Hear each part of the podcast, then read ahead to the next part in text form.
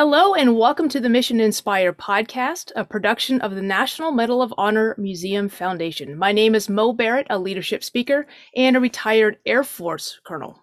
Our guest this month is one of the museum's own. We are excited to have the new president and CEO of the National Medal of Honor Museum with us here today. Chris Cassidy. So, Chris, welcome. And uh, I'm not sure if I should be the one welcoming you, but thank you for joining me today and all of us today for the Mission Inspire podcast. Oh, Mo, it's great to be with you, and thanks for uh, helping us put this podcast together. It's exciting. I'm glad to be part of the team. Absolutely, and I'm glad that you're at the helm. And, and uh, is that the right Navy term? The helm. It is the right oh, Navy. See, term. look at me. Okay. Yep. so your story is literally out of this world. Navy SEAL, Chief NASA astronaut with the fifth most hours in space of any human ever, I believe or something like that. Uh, but it, it's uh, just wrapping up a military career uh, as a Navy, Navy captain, just like you. We're, we're um, your group mates. You're at Air Force, me at Navy, and and and I think you'd attest that the, the years just go by. And it's hard to believe that we're passing through the whatever it is, 28, 29 year mark. Yeah, it's it's crazy, but it, I'm I'm glad to know that both of us haven't aged. I know our classmates have gotten a little grayer and frumpier, but uh, it's exactly. important that we've stayed the same. That's good. yes, exactly. All right, so of course everybody's going to want to know uh, about the space stuff. So if you can share with us, what is one of your favorite memories from being in space?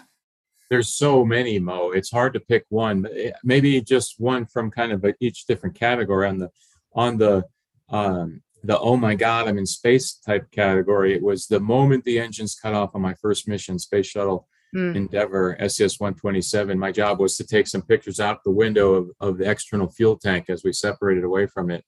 And i'm busy taking the photographs and then all of a sudden i pull the camera down and there i realized that earth is behind it. I was so focused through the camera lens that all i was seeing was the object and then for a second i realized wow i'm actually in space and i'm over europe and 22 minutes ago, I was on the launch pad in Florida. Oh, wow. So that was one aspect of it. Another was um, actually later that same mission, our shuttle docked to the space station. There's seven people on the shuttle. There were six people on the space station. So the first time that we had 13 people visiting the space station at, at once, and I remember very vividly one of the meals that we had later in the mission, right before we were undocking, and there was a representative from all international partners uh, nasa Rus- russian space agency europe japan and canada all sitting around eating space food laughing smiling music playing random countries songs on the on the stereo um, and that was a really special moment just kind of personally reflecting back on the cool international cooperation that happens happens there and then of course spacewalks. Uh, I've been privileged to do a number of them, and uh, uh, opening that hatch never gets old. And and climbing out on hand over hand over the whole space station is something that really makes you feel like an astronaut. Yeah, that that might sound funny, but a no, lot no, of work as, as an astronaut, you're doing emails, you're doing going to meetings, you're just doing normal business stuff. Um, if, but doing a spacewalk, there's no replicating it. it. You are out there. It's amazing that that is just impressive and amazing and just like like surreal like the the things that you get to live and I, and I what I'm really grateful for is that you appreciate it. I think a lot of people go through things and realize how unique their experience is or they don't realize it and so they fail to appreciate it. So I love that you've got little snippets of the best memories ever. Um, yeah. but so you were you were on the ISS during COVID, right? I was. I launched uh, right at the end of March of 2020. If you remember, that was the month where it all sort of snowballed. Yep. And remained in space until the end of October 2020. So uh, the the first real bits of learning before they were testing all that stuff. In fact, um, NASA does a, a, good job of what we call psychological support for the astronauts, where you can have you can call home, you can do email, we video conferences. But ironically, during that mission, I felt like I was psychological support for all my friends on Earth. Sure. Uh, because everybody was really struggling, as and justifiably so, um, during that time. So it was interesting for sure. Now, were the 13 people on the International Space Station when you were up there during COVID, or just the six or seven of you? No, normal complement is is six, now sometimes seven because SpaceX has four seats instead of three, which the Russians have. So two crews of three is typical. And now we have a crew of three and a crew of four. However, when I was there in COVID, for a number of weird reasons, it was only myself and two Russians. So three of us for most of the time, with a little bit in the middle where uh, my colleagues Bob and Doug flew up on the SpaceX Dragon, the first test flight of Dragon. So we had a few visitors for about a month and a half or so. That's just so crazy. I mean, you probably had more visitors up in outer space than we did down here when we were all locked in. So you you had the ultimate quarantine. So kudos on that. Yeah. I joke around and tell people that three years ago I knew I was going into quarantine in March of 2020. I just didn't know the whole world was going to join me there. Right? Yeah. Yeah, that's awesome. It, well, it's interesting that you talked about you being the psychological support for those of us who are uh, just the Earthlings. But um, and I know you engaged a lot of people with with people on Earth. That sounds so weird to say that you engaged with people down on Earth during, uh, especially those COVID times and you were finding ways to uh, keep us psychologically grounded and inspire us but also using your mission to further develop our collective wisdom and curiosity that we have so what were some of the ways that those of us stuck on earth got to be a part of your mission up there um, well you know we're always trying to think of ways to engage the the public, let them know what's happening uh, on uh, in space and on the space station. The real mission of the space station is to conduct science and really push the frontier of knowledge in terms of um, experiments and scientific research. And we do that probably sixty percent of of our of our day. And so we're always looking at, at ways to get that information out, whether it's um, talking live to people through a, a video conference. Um, or social media. Interestingly enough, everybody always asks, do you have access? Do you have your phone with you? How do you post to Instagram or, or Twitter or whatever? We can't do it directly. There's a person on the ground that has the, the account login information, and we we send down a picture or some thoughts for the words, and they'll actually post it for us. Um, but that, those are different ways that we we interact with, with folks. That's cool. I did I did not realize that. I thought you would have a great cell signal up there because you know you're on the highest tower there is. But nope, what do I know about Verizon and T-Mobile? I don't know what all those things. Yeah. So okay, so one you, of the things you can imagine that tech support phone call, right? When you call into the Verizon guy, like, no, no, verify yourself, please. yeah, 22 minutes later, you're over Europe. Yeah, okay. Yeah. hey, yeah, you're you're calling the wrong call station. Yeah. So, um, one of the things that we hear with Medal of Honor recipients, and I'm, g- I'm going to make this parallel to you being an astronaut, um, is a lot of people, the Medal of Honor recipients, say that the medal is not about them, it's about those who serve beside them or for those who didn't make it home. Um, do you kind of feel the same, almost like a sense of responsibility as a NASA, NASA astronaut? Like, you get to be in space and you are the astronaut and you know you get all the the cool photo shoots and all that thing but do you help wear that fame and notoriety for everybody that serves at NASA that's responsible for the launch and everybody that's eyeing you as a role model that someday wants to be up doing what you're doing? You know, Mo, you've nailed it exactly. We we all of us that have had the opportunity to fly in space feel so lucky and privileged to, to get the opportunity. Um, I think that the world would be a far better place if every human being had at least five minutes to look out the window at Earth. Mm. And, and, it gives you this perspective. And everybody has a different takeaway. Uh, it didn't make me more or less religious or diff- view things differently or see myself in a different way. But it, for me, the impact was how I viewed Earth. I, I was never, um, I was always aware of Earth and you know didn't want to do bad things to it, but I was it was never on the forefront of my mind. Seeing Earth from that perspective with the thin little atmosphere and um, just colors of swirling green and brown and blue and white. It really made me understand better that Earth is a spaceship for 7 billion or however many people we, we are. And we're on a spaceship with six people. Uh, and we need to keep the spaceship healthy, just like we need to keep Earth, spaceship Earth healthy. Uh, and so traveling to space and having that viewpoint really made me appreciate the world, the climate, the earth, the atmosphere, and you know everybody can do their part to chip in to to keep it better. But um, I really, I really do feel privileged that I've had that chance to see it from that perspective. That's awesome. It, you know, perspective is such a powerful word, and I think that um, in tying to the Medal of Honor Museum, which now again you are at the helm of, um, the the stories and the perspectives and the legacies that the museum will help share and and continue on for people who have not made it, you know, got it posthumously, uh, received the Medal of Honor posthumously, or who have since passed on. Um, is is there is that part of the draw? Like, what is it about the mission? Um, compared to all the other things that you've accomplished being a seal being an astronaut what is it that drives you um, and continues your calling your your sense of calling like you have retired from the navy you know uh, staying on earth with the rest of us um, now moving on to the medal of honor like what is it that drives you towards that continued sense of service you know mo that's a great question and I, i'm curious to hear how you processed it mentally when you were transitioning from the Air Force to civilian life. But for me, it was, um, you know, I knew it was coming. I came back from this this last mission, and I kind of had said to myself, "All right, it's a good time to to retire from the government, move on from the Navy and from NASA, and look for what's next." But that's a conceptual thing that's easy to say. And then you get into the process, and you try to figure out what is next.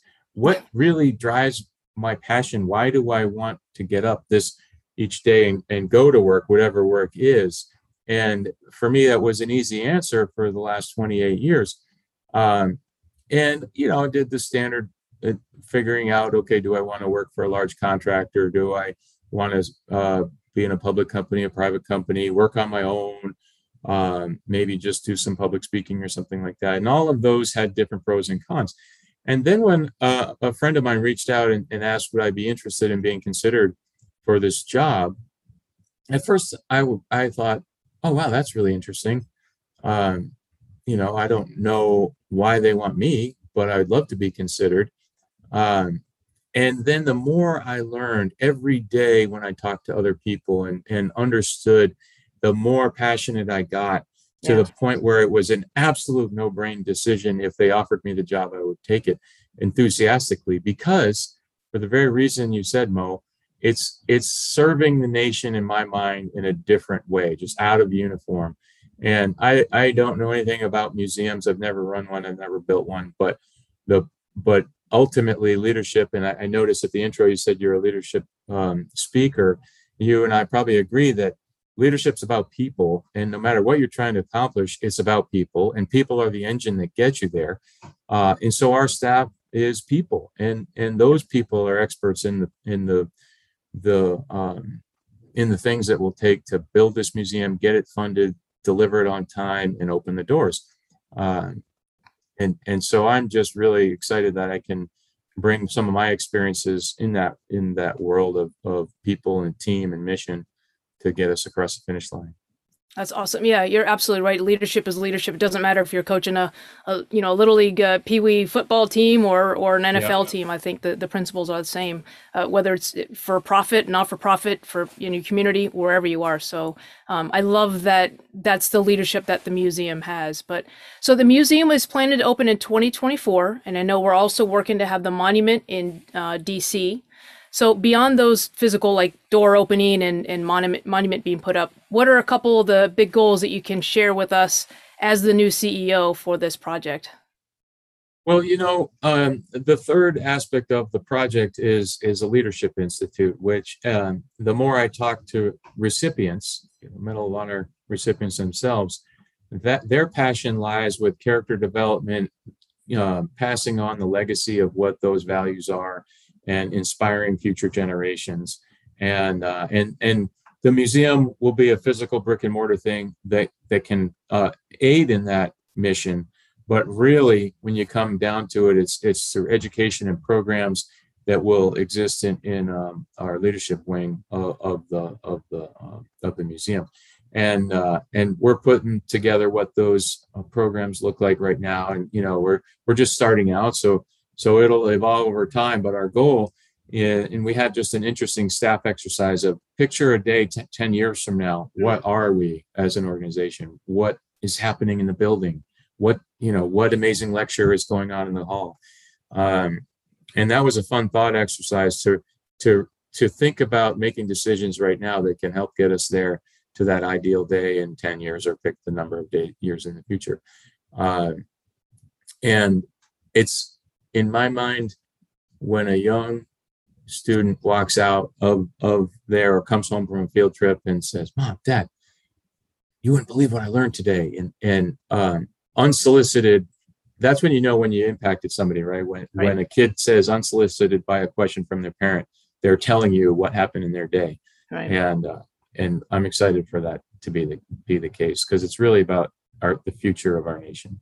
So I love the fact that you guys have the Leadership Institute because, again, it's it, it's almost that bridge between um, keeping alive the the legacy and the stories of those who have received the Medal of Honor and bridging that of that gap of understanding, especially as we have a, a civilian community who has fewer and fewer um, touch points with the military military service. So you have this, like you said, brick and mortar place that people can do. But I love the Leadership Institute. Um, and you know, we talk about the things that get us to serve, you know, whether we were pushed in or forced into the military or had this calling to serve. And hopefully, this Leadership Institute and the museum or the monument, all these different options, um, will inspire the, the future generations to carry on the legacies of the people who have been brave enough to put down their lives for us. So, my question would be back to you is was there a, a catalyzing moment in your life that throttled you into a life of service, whether it was in the Navy or with NASA or now with the Medal of Honor Museum? You know, that's a good question. Uh, I I have to be truthful. And when I entered the Naval Academy, it was not with an intent to have a career in the military. You know, I I, I was enthusiastically attending and loved the fact that I would be in the Navy, but I didn't couldn't see beyond the five year commitment. And uh, and then once I I got in, uh, graduated and got commissioned and, and was doing my first few tours. Um, it was the the mentors that I had that I saw them having fulfilling career of naval service or you know pick your pick your um, your service there but I it was it that's what lit the spark in me like each new set of orders to travel to a new duty station was a, another adventure and Mhm. meeting new people and what would i'm having so much fun doing it. Why would i why would i stop? Of course i'm going to go to the next thing. And um and during that process i met a guy named bill shepherd who was the first navy seal astronaut. And Oh. i i had not thought that i would ever i didn't even know about that it was possible to apply to be an astronaut. I just thought that was stuff that other people do or pilots only do that um, and then he explained to me what the process is, what the qualifications are, how often they hire, and uh, and so I applied it, thinking to myself, well, if it works, it, that'd be amazing. I get to be an astronaut. If it doesn't work, that's fine too, because I really like what I'm doing.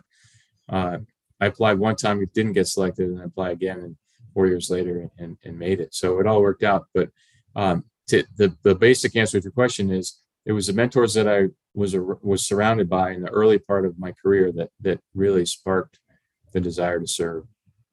That's awesome. It- you know, and it's, I think that's, there's another, again, we talked about leadership being about people, and you come back to it wasn't about the things you got to do, was it the people who pushed you and guided you, or the, the people with whom you got to do those cool things? Um, and I think another thing, you know, for all the listeners out there, I think we all have an impact on people, and I think we don't always realize it. So I'm assuming because you and you and Bill Shepherd had conversations that he was aware of the push that he gave you, but there are a lot of times that we say things, and again, you know, as a leader in an 06 uh, coming out of the Navy, and especially as a command of, of a, you know, being in command of a SEAL team, is that there are things that we say or do, and depending on how that message is received, it has an impact. It can either lift or it can really crush somebody. Um, so we need to be careful about the words we use and the actions that we that we take and how they're interpreted because we may say something in a certain tone of voice, but that doesn't necessarily mean it was received uh, in the same uh, you know message that that was meant for it to come out of our mouth and into somebody else's ears. So Right. Communication is about what is heard, not what's said. Absolutely. Yeah. And I always say, I always say to people, I said, it's not about the what we do, it's really about the how. Um, and so, again, that's why I'm really excited that there's this multifaceted approach with the monument in DC for the Medal of Honor Museum, the brick and mortar place that we can actually go, the events that you guys have, and and now learning about the Leadership Institute. And again, this this podcast is again just another way that we can get those words out there so we can share these people's um, stories. Um, before I get to my last question, I, I do have to say that I can't let this episode wrap without mentioning the recent football game where my alma mater, the Air Force Academy, uh, gave yours a beatdown, and we let you get a field goal in there. You're welcome for that. Um, but all rivalry and smack talk aside, um, you and I both know that the service academies are a special place. Um, and I believe you have a son going to the Naval Academy now. I do. He's a plebe on the football team. He uh, he he doesn't suit out suit up quite yet, but he was on the sta- on the sidelines for that beatdown. Awesome. Uh, I think we only had like 55 yards of total offense or something. something well, it's a, it's a rebuilding year, right? Like the, the Eagles. rebuilding year. so that's awesome that that that call to serve was that something that he always expressed interest, or he's kind of following your footsteps, or how did he find that path? Um, so so we we um he's my stepson. We brought our families together in his in his high school years. So I, I think that as as we came together as a family and he learned uh, about the path, that's what got him excited. He actually applied out of high school, but did not get. He got the congressional nomination, didn't get the appointment, um, and then enlisted in the Navy. Went to language school and reapplied to the academy, and, and oh wow, and uh, went to the Navy prep school, and now he's he's there as a plebe. So he's a 21 year old freshman. Um, but nonetheless, he's excited to be there, and we're super proud of him to the path that he took. Well, that's awesome. Well, well, thank your son for his service, and I'm about 30 minutes from Annapolis. So if you need anybody to ever check in on him, just let me know, and I'll uh, I'll pop in there. oh, very good. Thank you. yeah, that's well, and I think there's again you talked about too applying to the uh, the astronaut program. There's a there's a big lesson in there about persistence and not giving up and being open minded to, you know, sometimes we have this singular drive and focus on this thing that we want to be or do, um, and we don't open ourselves up to other possibilities. Like, oh, okay, I'll go to the Naval Academy. We'll see what doors open. I get commissioned. I'll do my commitment.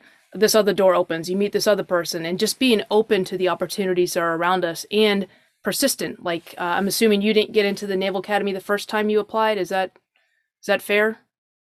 Uh, so that's a really interesting story. I don't know if you if you got two minutes for it, but I do, of course. Okay.